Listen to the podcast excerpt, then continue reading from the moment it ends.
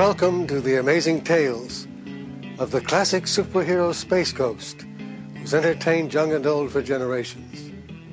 I'm Kirk the Storyteller, and I will be your narrator.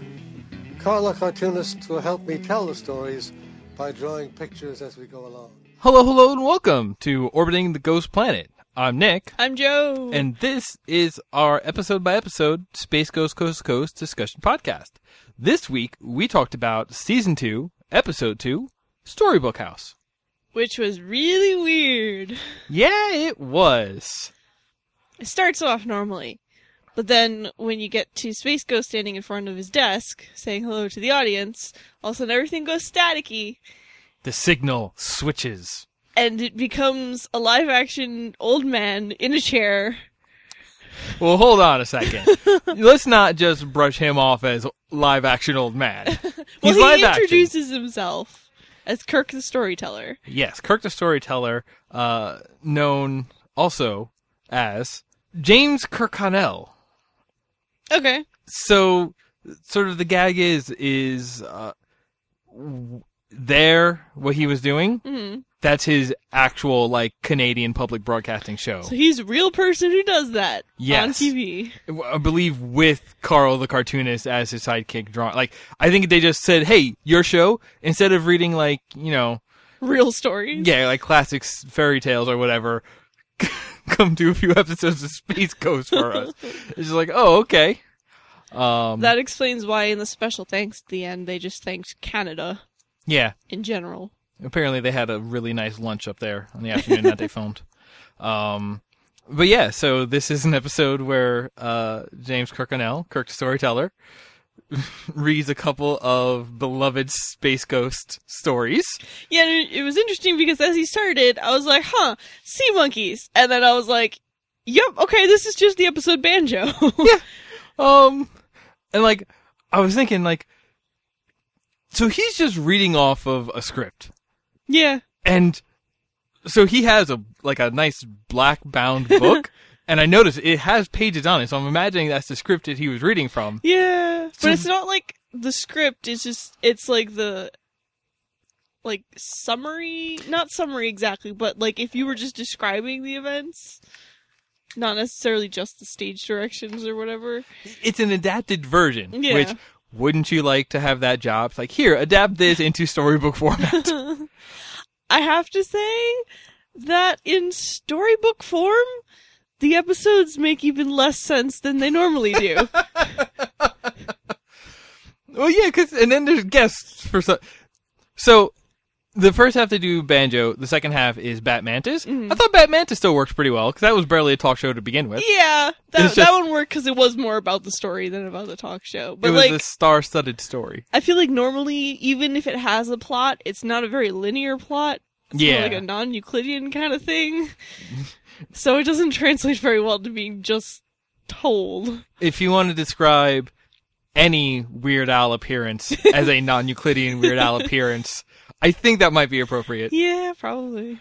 Um, But it's like one of those cases where I feel like when you're describing a show you enjoy to your friend, and as you're describing it, you realize it sounds really, really ridiculous. yep. And then you put on the disclaimer of, but it's like way cooler than I'm making it sound. It's that weird you had to be there Yeah. or you had to see it for yourself. yeah. Like it works in one medium, but not in the other. See, I'm the weird. I'm just the guy who said that. That's a that's a failure of language. That means our language isn't good enough if it doesn't accurately describe the events that transpired. Mm, That's the thing though, it accurately describes it, but you're never going to be able to convey the experience without the other sensory input that you would get from actually having been there. Listen, you ever read Heinlein? A little bit. We'll talk about Stranger in a Strange Land sometime. but yeah, so they're doing Banjo and they're doing Bat Mantis, but it's just uh, Kirk the storyteller reading at the screen the entire time. Like they have Carl the cartoonist. And who- occasionally it cuts to his drawings, which are just still images, yeah. Also, just black and white, sharpie on paper. Here's the thing though, if you want to talk about a guy with a Sharpie pen drawing live on public broadcasting, it's Mark Kistler. I don't know who that is, but I vaguely remember watching some show in my childhood that was basically that too. Like it was just some dude teaching you how to draw. Was it like the guy who like all the time would foreshortening and circles, and he would like draw pencils, and I he would don't draw like remember. It's a really vague, vague memory. like like his big thing was just like cubes, and then you draw like squish circles in the side, and it's windows, and then it's so all of the stuff that I can do about like drawing buildings and, Yeah. and windows and stuff. Yeah, okay, that's because of Mark Kistler. he is burned into, in a sense, into my being. hmm I don't like how highfalutin I'm talking this week. Ugh. It amused me also that um over at his little cartoonist station, he just has a bunch of kids just kind of standing there staring at him while he draws. yeah, they don't even talk about those kids. No, they're like just there. they're not even into like the children of the corn. They're just like like they cut over and they all just turn to look at the camera. They don't say anything. They aren't moving. They aren't just dancing. turn They're and just smile. looking at the camera. And just okay, sure, all right, living set piece, whatever. Maybe they fuel his cartooning power. Okay, but so what's creepier when you have kids on a set like that, or when you have like real people in like the Macy's window display? I would say kids on a show like this, Okay, just because there's no reason for them to be there at all. except wasn't that sort of like the entire premise of the Mickey Mouse Club? I don't know. I've never seen that. I, I remember the ending song. I don't even know what it is. like I know what it is, but not really.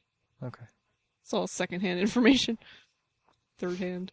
just like this episode was secondhand storytelling. Basically. so that's the thing. It's the stories you know. It's just Kirkconnell talking the entire time, and so it's just his voice is the star of this episode. Like it he has is- a very calm He's got a very calm demeanor, like all around. It's one of those things you would have on in the background, kind of as you're falling asleep. yeah.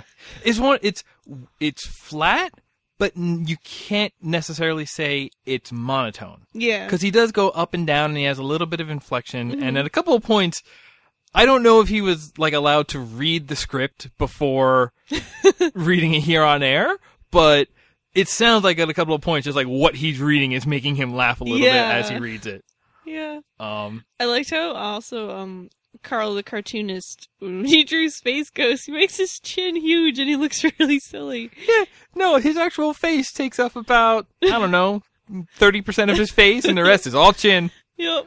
Uh, man, you want to talk about matching icons for you and your crew? Just take all of those little caricatures. yeah. Um, I really like the Weird Al caricature actually. yeah, no, that I'm a fan of that Schoolly D one. Yeah. Uh, and then your mother, she gets Yes. a little appearance because Bat Mantis, after all, your Mhm. mother played a big role in that. oh yes.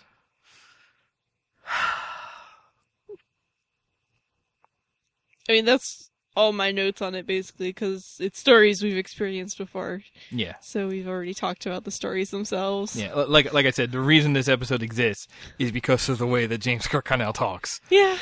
He never blinks.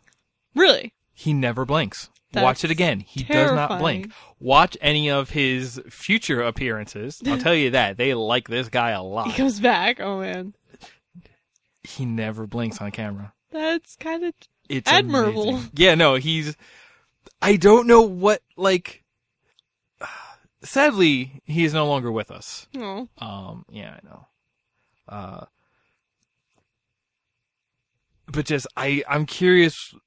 I need to find like interviews with him. Just be like, what is, what are you going for? What is your inspiration? What is your thought process that leads you to f- flat, not monotone, never blinking, and also this other guy and these children that we don't hear anything from?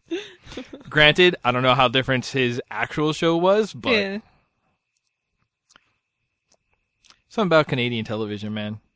Yeah. Cartoon Network did that a few times because they had the uh, O Canada cartoon block that just played all of the cartoons from the Canadian like animated film short archive, which you can go online and watch those. They're weird. and if you had ever seen that block on TV, like all of those cartoons are still up there for free to watch on the internet, and it's really weird, like nostalgia, and still weird. But yeah, like aside that, he really does. Like the episodes have been abridged because we're fitting two Right. into an episode, and they're adapted for that. Space Ghost says back on the set. Meanwhile, Yeah. you know, all of those are added. But the parts that they leave in are a lot of things that were just like really good reads in the original episodes. Uh, your mother saying, Your lollygagging kills your friend. but now it's James Kirkconnell reading it. and it was good to begin with, and it becomes this new beautiful thing on its own. and they they give a little extra, a little new guitar track for the intro and outro, and that's the episode. Yep. I don't know. Was this like just completely out of left field? Like Space Ghost has already been weird up to this point. Did you see anything like this? Just complete. Let's throw out all of Space Ghost and we'll do this. Yeah, that's mainly my only question is why? They liked his voice. Like Yeah. had, you heard him. You heard the man. Oh, read. yeah. You saw him not blink. Yeah, it's just completely unexpected.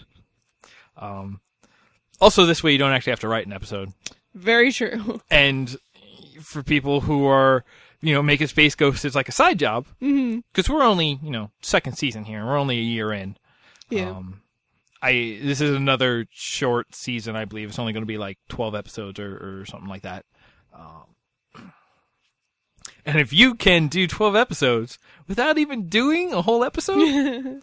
And don't forget we're just coming off of I, I don't know the production order but last time hmm we had the big simulcast, bring in all the directors, do this and that. So maybe they were That was just probably like, a lot of work. it's like, hey, let's take a break. How do we take a break? Let's just get this guy to read old scripts. Good. It's it's it's a good it's thing. on definitely its own, true to the spirit of the show. Yeah. it's called a cheater. Well, let's just call it there. And let's come back next week when I promise you there will be a real episode that we will sit down, watch, talk about, and complete another orbit around the ghost planet.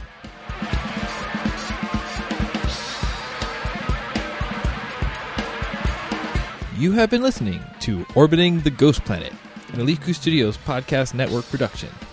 You can visit the show page at alikustudios.net slash podcast slash ghost planet. There you can find the rest of our episodes, the RSS feed for the show, and links to our Facebook page where you can talk about this and all the other Aliku Studios shows. You can also subscribe to us on iTunes, and while you're there, you can help us by leaving a quick review and rating. Please visit alikustudios.net to learn more about us and what we do. That's O L E E T K U.